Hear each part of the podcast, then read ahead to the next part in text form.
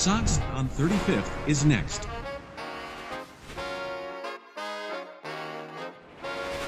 Doors open on the left. How's it going, everybody? My name is Duke Coughlin, and welcome to the Sox on 35th podcast. We are back with another exciting episode covering your Chicago White Sox. Be sure to subscribe to the podcast on Apple, Spotify, YouTube, and anywhere else you may listen to your podcast.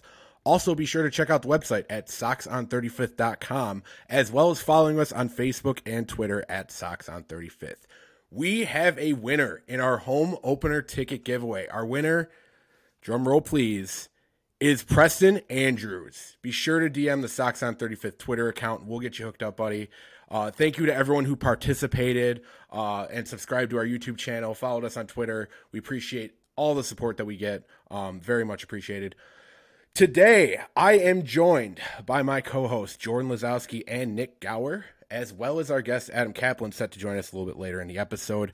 Gentlemen, we are hovering around the final roster cutdown as we inch closer to opening day. Um, what are your initial thoughts regarding the final few roster spots available?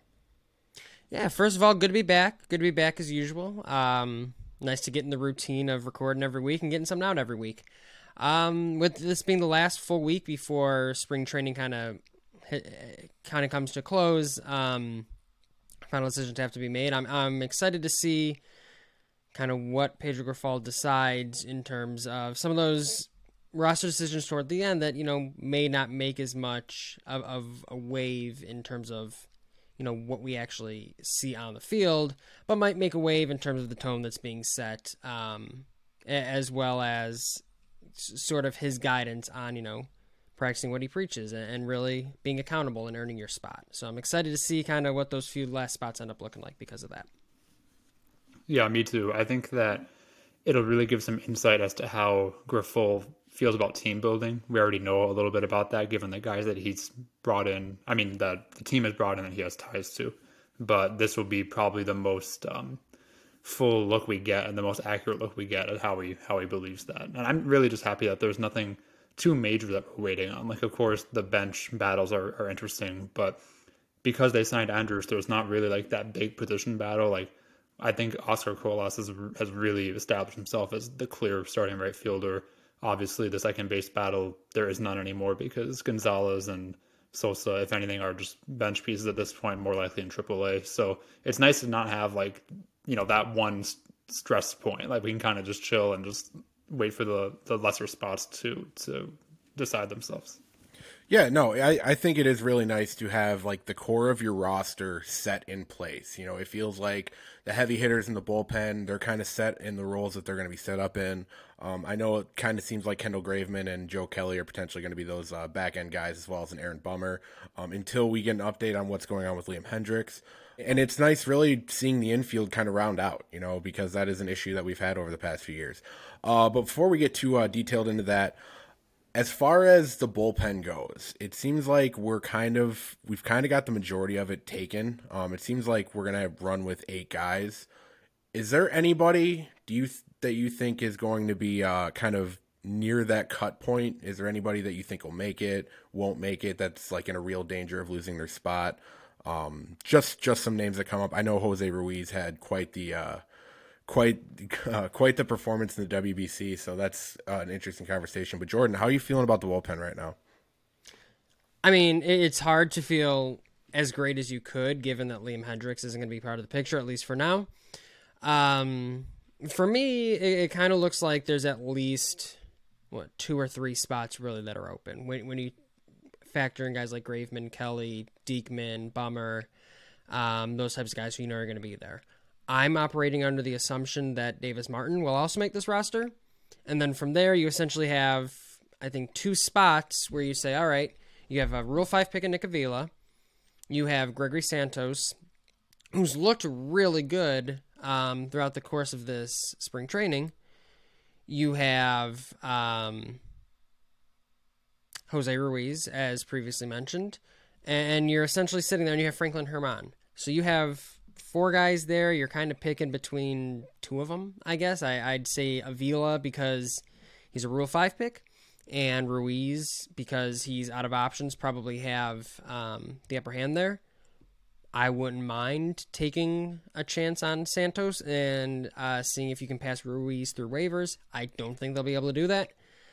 Um, but personally, I'm going to sit here and assume Davis Martin makes the roster, Nick Avila makes the roster. Um, and then I'll I'll say for the sake of it, Ruiz makes it just because when you have options, you're valuable, and teams tend to use those options whenever they can.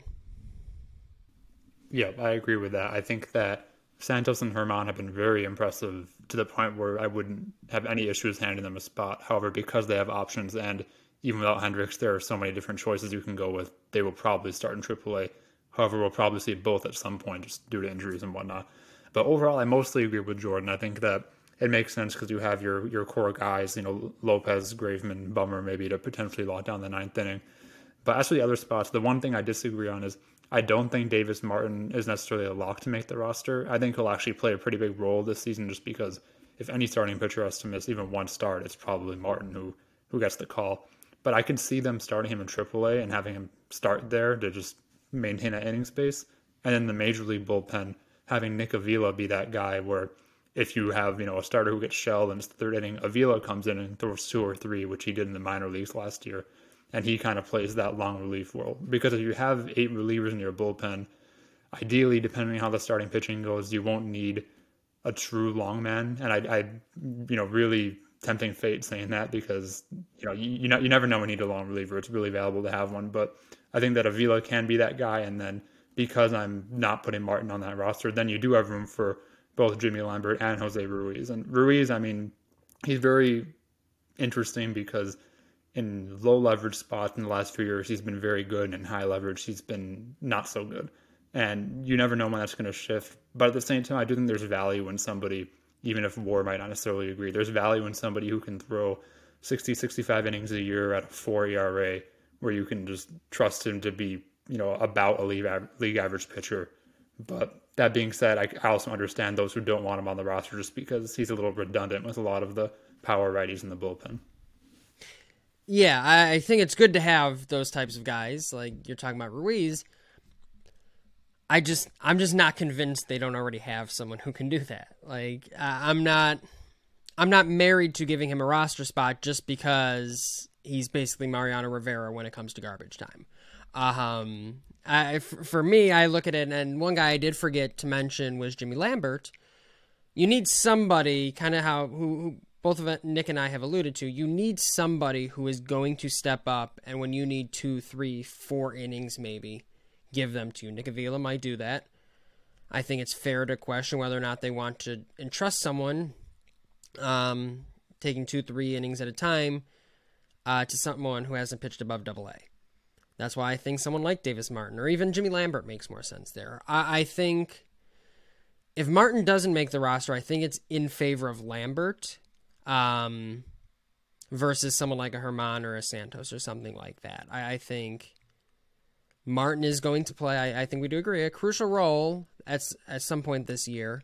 Um, I'm just coming from from the standpoint of, you know, you look here's a guy who pitched successfully in the majors, probably doesn't have much else to prove in the minors.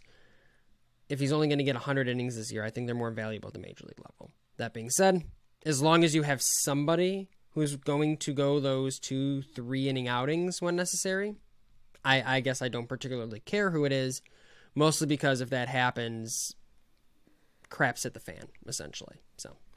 Yeah, so I think I think I'm with Nik on this. Um, to be to be totally honest here, Jordan, just not just to completely destroy the points you were just making or anything, but um, I do think with Davis Martin still being fairly young to the major league game, I think um, getting an opportunity to move him down to AAA early on in the season, have him down there doing consistent starts every fifth day, I think that would go a long way if we end up running into injury issues within the rotation moving forward because he is he is a rotation piece. That's the type of arm he's used as. Um, I understand you know, the argument could be made similar to how we used Michael Kopech in the past, um, you know, kind of ramping him up in the bullpen before we ended up make, putting him into the rotation. But I think when you compare a guy like Michael Kopech, Davis Martin, you look at a guy like Davis Martin who I just want to get him as many starts as humanly possible. And I don't necessarily want to get him acclimated to a bullpen role really at all because I think he is a guy who has the potential to be a long term rotation piece, uh, whether it's the back end of the rotation or not.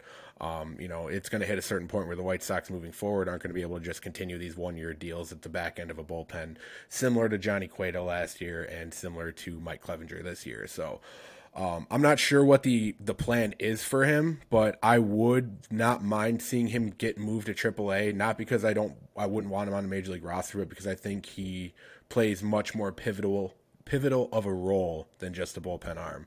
And I think that leaves the door open for a guy like Jimmy Lambert, who can be that four inning guy if you need him. You know, as you guys highlighted a little bit, um, Avila, I think that's a guy who really he's you know Rule Five draft. I think that's guy just is kind of set to make the roster. And you know, I think with Jose Ruiz, that's going to be a big sign for Pedro Grifol about the way he wants to move move forward with this roster. Because you look at him, he's a guy who's been with the roster for a while. Um, he's been through two managers. He's been trusted by two managers, moving you know from Rick Renteria to Tony La Russa to take up. Uh, significant time out of the bullpen. We're going to see where Jose Ruiz lines up with Pedro Grifol's plan. So it's going to be really interesting to see. But if I had to pick three um, on the outside looking in, that would be making the Ross or making the bullpen at the end. I would have to go with Lambert, Avila, and uh, Ruiz, with Martin potentially um, moving down. So, but I mean, I there's mean- a lot. There's a lot of different ways that could go. You know. Yeah, and I mean, at the end of the day, I'm fine with Davis Martin not making this roster. I'm not sitting here saying he has to make this roster. I'm putting my foot down, whatever. I'm just commenting it from the standpoint of, and Duke, you said it perfectly. It's like someone needs to fill that Michael Kopech role. I'm not sure it should be Nick Avila, just simply because you have to be willing to trust someone who hasn't pitched above double A at all to be a multi inning guy. That's where maybe Lambert makes more sense. Um, as long as somebody's filling that role, whatever it might be. Yeah, and I think I think even Reynaldo Lopez can go a couple innings if he needs to. Obviously, we're a lot more comfortable with him being a back end bullpen guy or even middle of the bullpen at this point. But he's a guy that if you do need him to go a couple innings, we know he can do it. He's done it in the past. Um, but moving forward, you know, I feel like that's a really good discussion about the bullpen. There's uh there's a, it's a little bit of an interesting conversation. A lot of people really haven't been having. At least I haven't seen it so far. Um, as far as the final bench spots, uh, as far as position players go, Jordan, I'll let you go ahead and start. How are you feeling about the final four spots? This is this is a really hard final four to put together because there's a lot of different ways you can kind of structure it. I think the one thing I'll say is I didn't necessarily prioritize speed. Um, and, the reason is if the bases are a couple inches or I forget the exact calculation closer together, um, you kind of lose a little bit of the value of Bi- Billy Hamilton just because someone with a little less speed than Billy Hamilton can become Billy Hamilton in this sense. Um, this might, th- this is kind of the other big piece of this. Um, I didn't put Gavin Sheets on the final roster. I chose Seby Zavala, the obvious backup catcher. I don't think uh, that should be a surprise to anyone. Leury Garcia, that's a surprise coming from my mouth. Uh, Jake Marisnick as the true fourth outfielder, um, and Jake Burger. I had a difficult time justifying not putting him on this roster, mostly from the standpoint of, and it kind of goes along with Sheets. I don't see a situation where Gavin Sheets is making this roster, or, or not necessarily making this roster, um, but making a lineup on a day to day basis against a right hander. Colas will be out there in right field. I think that's a fair assumption from all of us. Vaughn will play first base. I don't see how he cracks the roster there. And I don't see how he cracks the lineup against a left handed pitcher. Because if you want to give Colas a break, well, then you'd shift someone like Marisnick out there or put Eloy out there and then let Burger DH. Because of Colas in the outfield now, I think being a foregone conclusion, I don't see a spot right now for Jake Burger, but I, I'm willing to be swayed on this one. Or excuse me, I don't see a spot for Gavin Sheets in favor of Jake Burger, but I'm willing to be swayed. Got it. Yeah, that's interesting because my mock bench is very different from yours, which I think speaks to just how many options there are. For example, at catcher, obviously, I agree. I mean, in an ideal world, Carlos Perez would really um, just. I mean, his defense was pretty good in the minors, which is why I was surprised in the majors. And maybe it was just you know the rookie jitters, but he was a little shaky back there behind the plate. So I'm, I'm hoping that he improves there and, and really comes on as a potential backup option later in the year. But for now, I totally agree with Zavala. One thing you said, Jordan, that was interesting to me was that the new stolen base rules and just or pickoff rules in the bigger bases make it less valuable for someone like Billy Hamilton to be on your roster because I kind of I, I understand that I haven't thought of it that way, but I also think it makes someone like Hamilton himself more valuable in a sense because he's already a prolific base stealer and just having the pickoff limits and the shorter distance between bases, even if it's very minor, if anything, makes his efficiency potentially better. And for that reason, I think that I do have him on my roster for that reason. I think that I could see him as a late inning pinch runner pretty much in any close game. And I, the way I, the reason I like that so much is because he wouldn't necessarily have to start many games because you have options with Jimenez at DH. Like if Ben Benintendi or, or Colas needs a day off, for example, you, I mean, sorry for those who never want Jimenez in the field, but maybe you start Jimenez in the field one of those days and DH or bench the other. So you, it's nice to have a specialist like Hamilton on the bench where he doesn't have to start, but he still provides value. That's my my quick take on that. And then as for the rest of the spots, I think that again, in my ideal world, Garcia would not make the roster. It's kind of a question to me of um, of when, not if they DFA him. Although I agree that in, in all probability, he probably does make the roster. However, if he's not on the roster, I put Gonzalez on there, Romy Gonzalez, because I want somebody who is capable of playing positions like shortstop, third base, and the corner outfield spots um, at a better level than Garcia, pretty much. And in addition, I also put Gavin Sheets, although like Jordan, I'm not that crazy about like the Sheets versus Burger debate. I can be swayed in either direction just because I agree that Sheets wouldn't have that many opportunities to start, and Burger, I think, as a someone who can mash left-handed pitching, would have a lot of value. But when it comes to Sheets, I just can imagine, you know, late in a game, runners on second and third, two outs, and Elvis Andrus at the plate against the right-handed pitcher. That's like one scenario where I can imagine myself saying, "Oh, it would be nice to have Sheets right now." And we know Andrew Vaughn has some uh, back soreness right now. Hopefully that doesn't linger, but you know how backs are. If it does, it would be nice to have someone to fill in at first base where you feel like they're a threat with the bat. But again, kind of like Jordan, I'm not that married to all of this. I, I mean, other than Zavala, I just think it would be nice to have room for specialists, um, at least in theory. I, completely agree on the the fact of needing a left-handed bat off the bench, and it it bothers me that I don't have a left-handed bat off the bench, other than of course Leury Garcia. But that that's that is a left-handed hitting person off the bench, not necessarily a bat. Um, I think Leury Garcia only makes it just because he'll kind of get the Jeff Keppinger treatment of you get a couple months to figure this out, and if not, we have guys like Romy Gonzalez ready to go behind you. Um, but other than that, with with the Marisnick versus Hamilton, I can go either way. I'm going to take Marisnick because the small difference in speed is helped by the bigger bases and the shorter baselines, and I feel more confident in him if needed as a bat. With Hamilton, I feel like I'm just putting him to, into run, where I can just have Marisnick do that in that case. Um, it, it's a it's a difficult debate because either way, I'm not fully satisfied with my bench to be honest because I left off a left-handed bat. And I think that's incredibly important to have.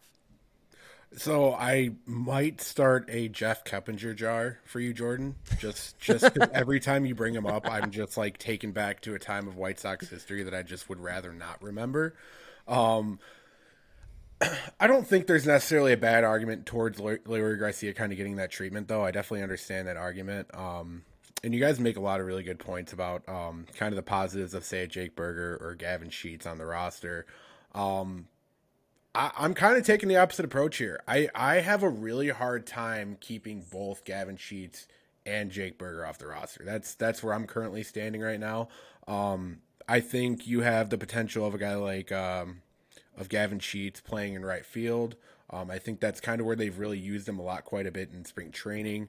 You have a guy like Jake Burger who can play both corner spots in the uh, in the infield. I think that uh, adds a lot of value as well. Um, I also think if a guy like Hanser Alberto ends up making the roster, he can play both middle infield spots, which is a big plus as far as uh, you know giving Tim Anderson or even Elvis Andrus, who's probably on a little bit of the older side of playing every day, um, a day off at second base. But yeah, my my four guys, Seby Zavala is the obvious one because like there's just not enough cooks in the kitchen as far as catcher goes right now, and we've already seen a little bit of where our younger catchers are kind of getting placed in minor league systems. Um, I have Jake Burger making this roster because it's just impossible to to deny what he's done this spring, and it's impossible to deny what he's done when he's been given an opportunity, even on the major league level. So I really think it's hard to keep a guy like Jake Burger off the roster. I think it gives um, Yoan Moncada an opportunity to have those off days because you know as as we know, and I'm a huge Yoan Moncada guy.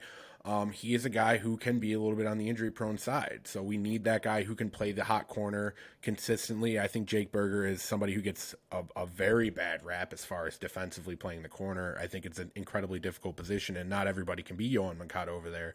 But he's somebody who can play every once in a while at third base without being a huge liability. And I think he's taken a lot more reps at first base than a guy like Gavin Sheets this season or uh, this uh, spring so far. But Gavin is a guy who I believe in the minors did play sparingly in left field, and we do know that he has played a decent amount in right field, and he has come into camp looking fairly kind of spry in his step. You know, it seems like he's a little bit on the slimmer side than we've seen him in the past. Um, I think that's because he was kind of prepared to potentially play outside um, in the corners in the outfield. Um, but yeah, no, I have to go Jake Burger, Seby Zavala, Hanser Alberto, shout out Chuck Garfien, and uh, Gavin Sheets. Um, I think Hanser has also kind of proven that he can be very valuable in his role as well. Um, at at the middle of the infield, I wouldn't be surprised if they ended up messing around with him potentially in the outfield as well.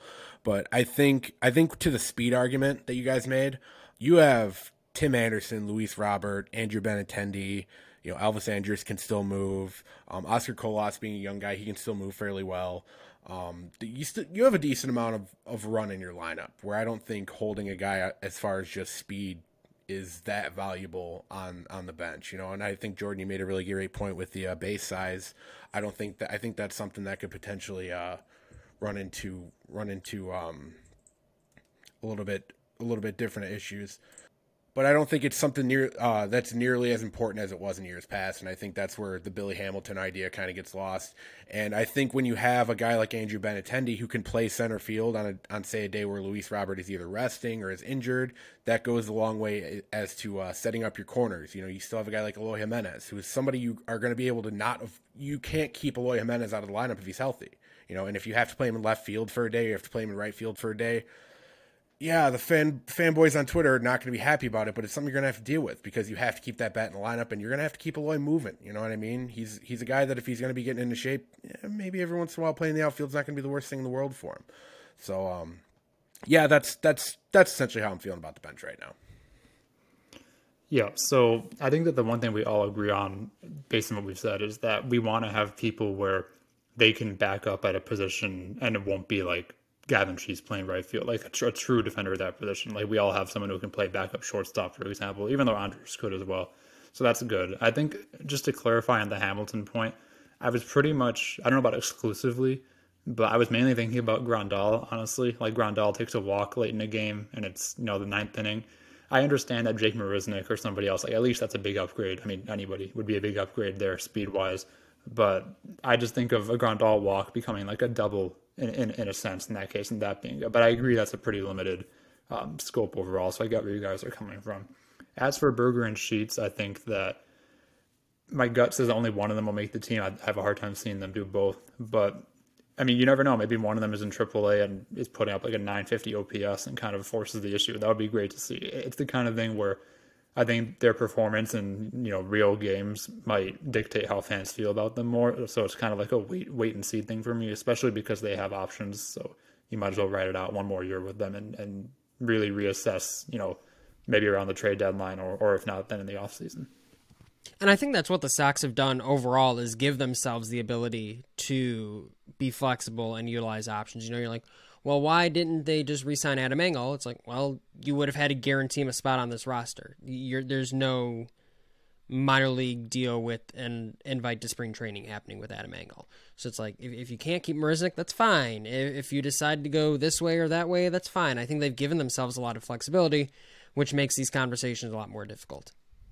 Yeah, and I really think this is where we're going to see how much uh, Pedro Grifol either prioritizes defense, prioritizes offense, prioritizes base running. Like a lot's going to be said by the last four guys that are going to be on the uh, on the bench because we obviously know what we're getting in the starting lineup. Um, so it's going to be really interesting to see. I think um, you know I do think my Sheets Burger prediction is a little bit on the uh, maybe the tinfoil hat side. You know, I just I really like what they both add to the roster, and they do so many different things from each other, as well as you know being similar in a lot of ways, which is I think what kind of works against them at times. But it's going to be really interesting to see. I thought you guys both made some really good points, and you know. I, I don't think I'd be losing sleep if Billy Hamilton were to make this roster just because he what he adds to the clubhouse and let's be real, the fan base absolutely freaking loves him. There's just absolutely no denying that. And uh, as being a big Scott Podsednik guy growing up, I like speed on the base pass. So, um, but I do think going into this outfield conversation that we did just have, um, I think our Sox on 35th contributor Adam Kaplan is going to have a lot to say on this. So, um, maybe maybe we'll hold off a little bit before we jump into this interview with Adam because I feel like he's going to have a pretty strong opinion about the fourth outfield spot as well as uh, the potential of Tim Anderson. You know, our boy, uh, our boy Adam just dropped a really good article about Tim Anderson possibly moving to second base. Um, and without further ado, we are now joined by Sox on 35th contributor Adam Kaplan.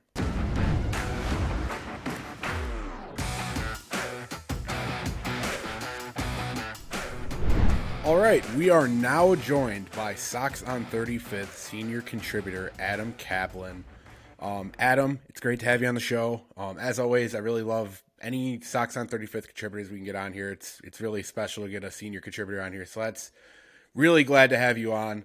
Um, we just finished up discussing our uh, fourth outfield option as far as the roster goes. Um, not not to really just jump right in, but let's jump right in. You know what I mean? So I don't know if you have any opinions on the fourth outfield spot, but I feel like it's been a really polarizing conversation as far as uh, the entire fan base. But Adam, how are you doing, first of all? And then how are you feeling about the fourth outfield spot?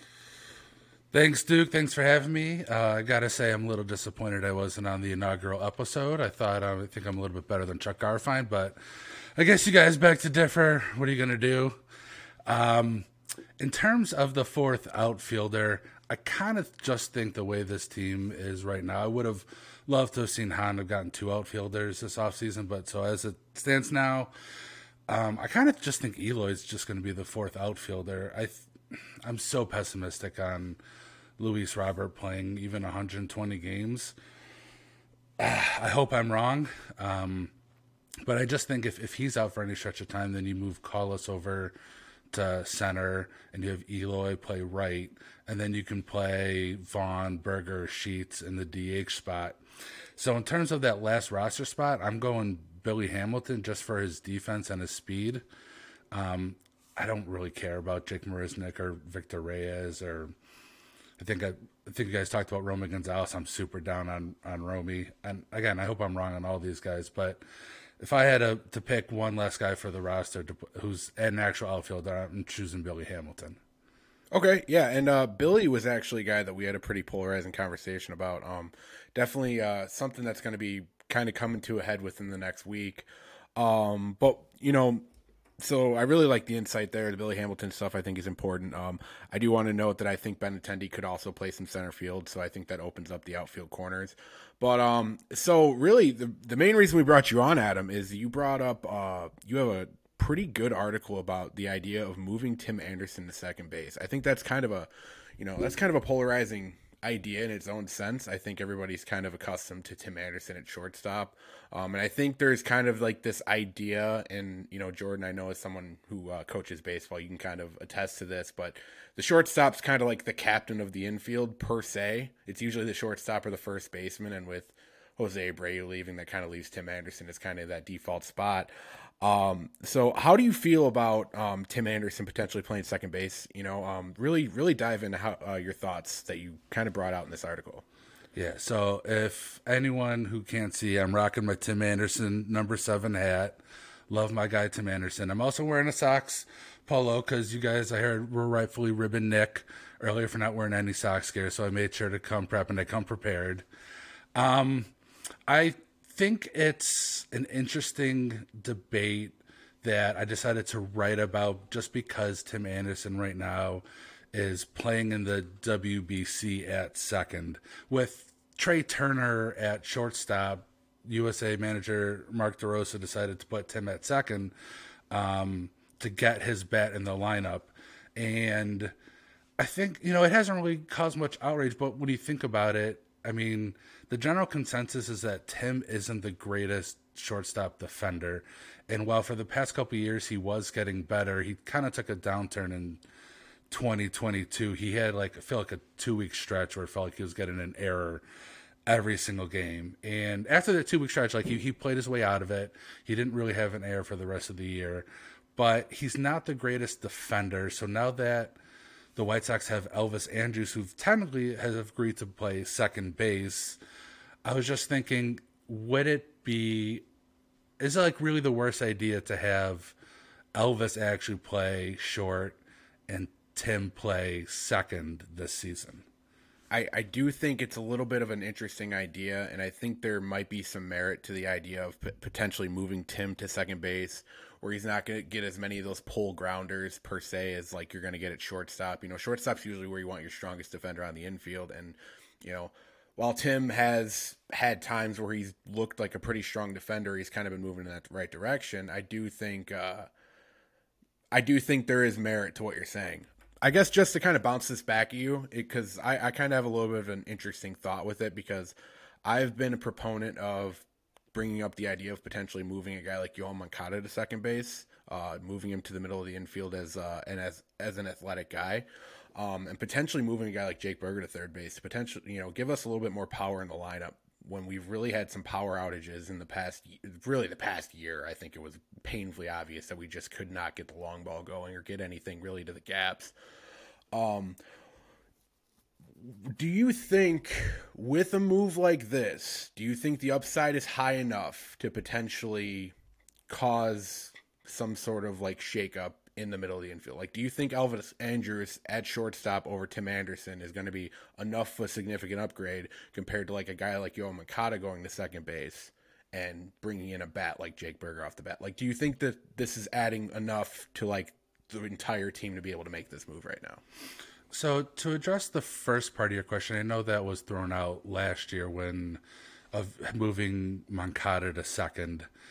I'm like personally, I I don't like it just because Moncada is such an he's so good defensively at third, and despite his bat problems, like I feel like his bat problems then would be no matter where you put him, like especially last year. I mean, they seem to be improving this year. I mean, fingers crossed, and he's having a great WBC.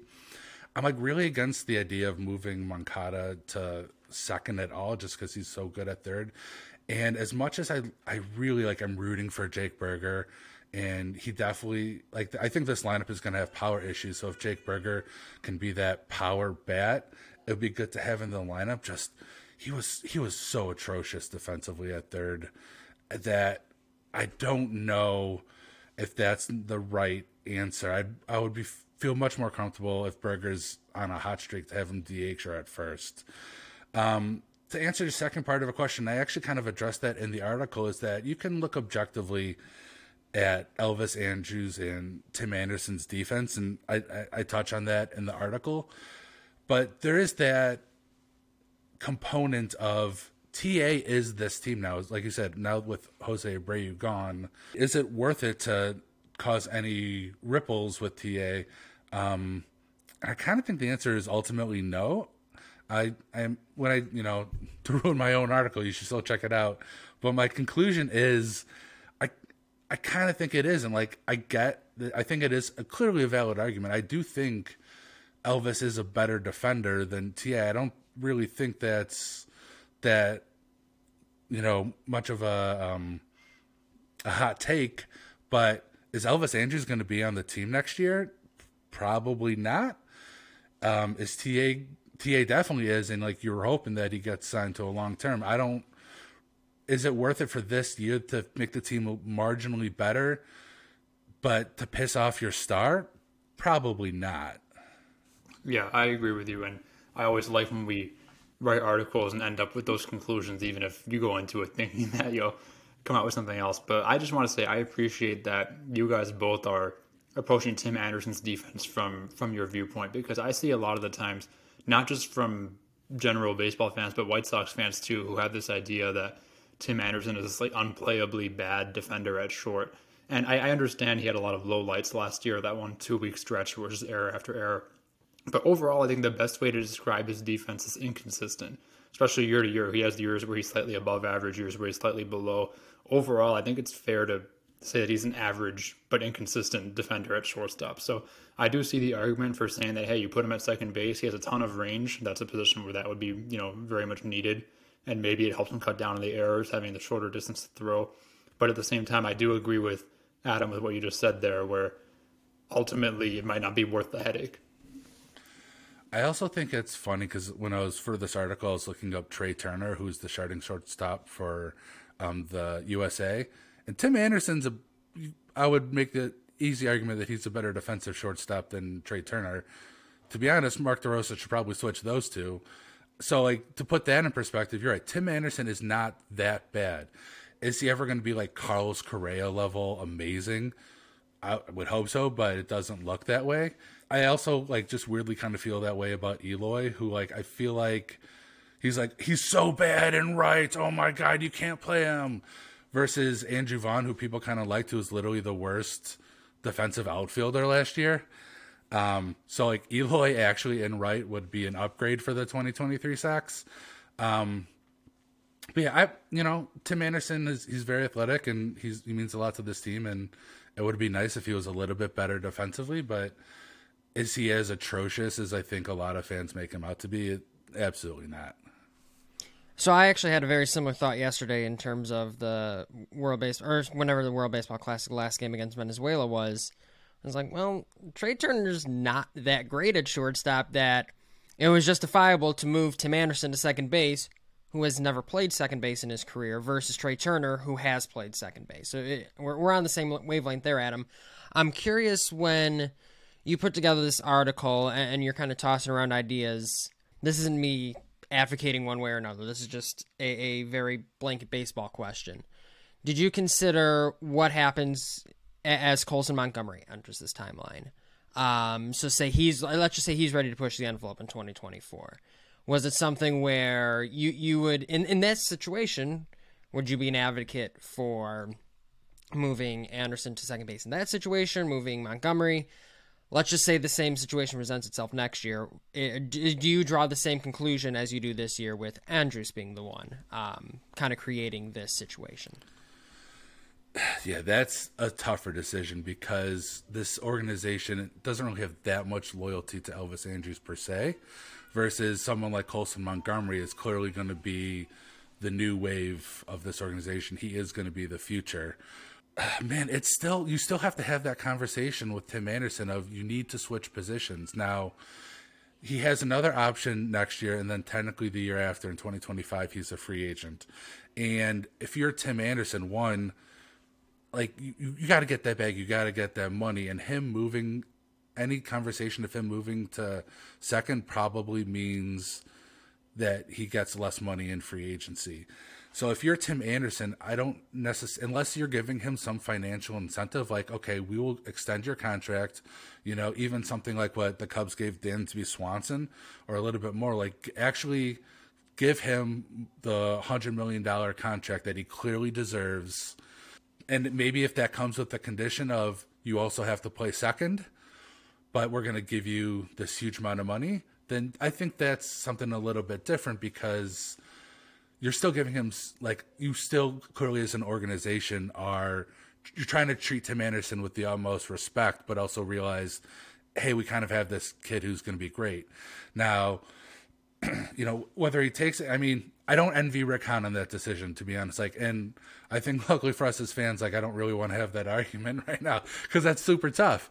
Um, you know, we'll see what it happens, but I I think when when the when push comes to shove you still have to do what makes Tim Anderson happy. I, as a fan, would love him to retire as a White Sox.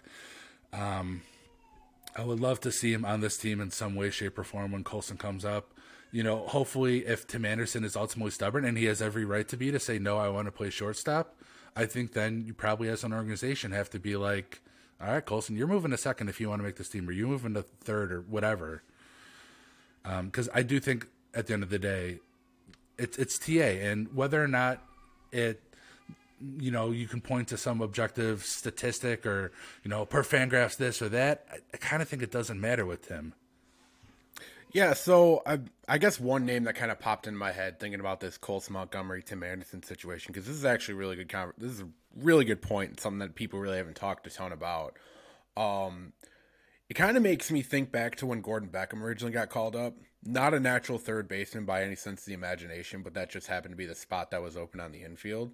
So I wonder if they don't even bother having that conversation with with Colson Montgomery in that situation. I think Colson being a shortstop historically, you know, as far as old baseball homage goes, if you can play shortstop, you can essentially play any in- position on the infield.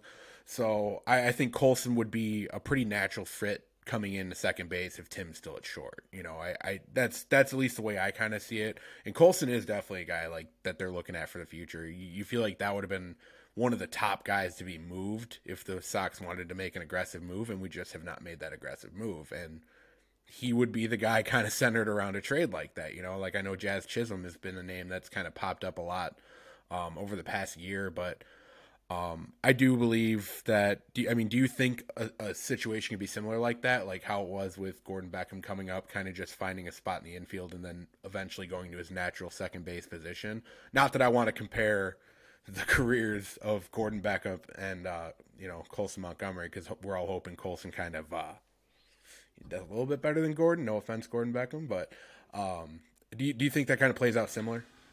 Yeah, I mean, look what the Sox did with Gavin Sheets recently, who's clearly not an outfielder, but they wanted his lefty bat in the lineup, and Gavin was like, "I want to make this team. Um, make me like I will play outfield. I will do my best." You know, you assume that if Colson's a young and hungry guy, and like you know, God forbid something happens, and like, oh yeah, you have to play third or second or right field, that he'd be like, "My bat is ready. Let's do it. Let's go." Um, so you know, we shall see.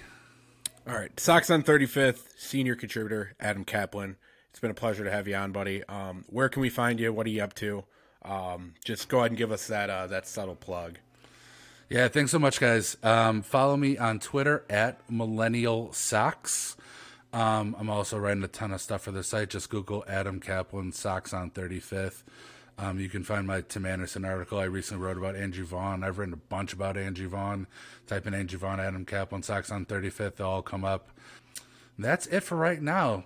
Uh, definitely appreciate you guys uh, having me on. Great talk, and I uh, hope to talk to you guys soon. Yep, appreciate it, buddy. Hopefully, uh, we're going to see you down the road here.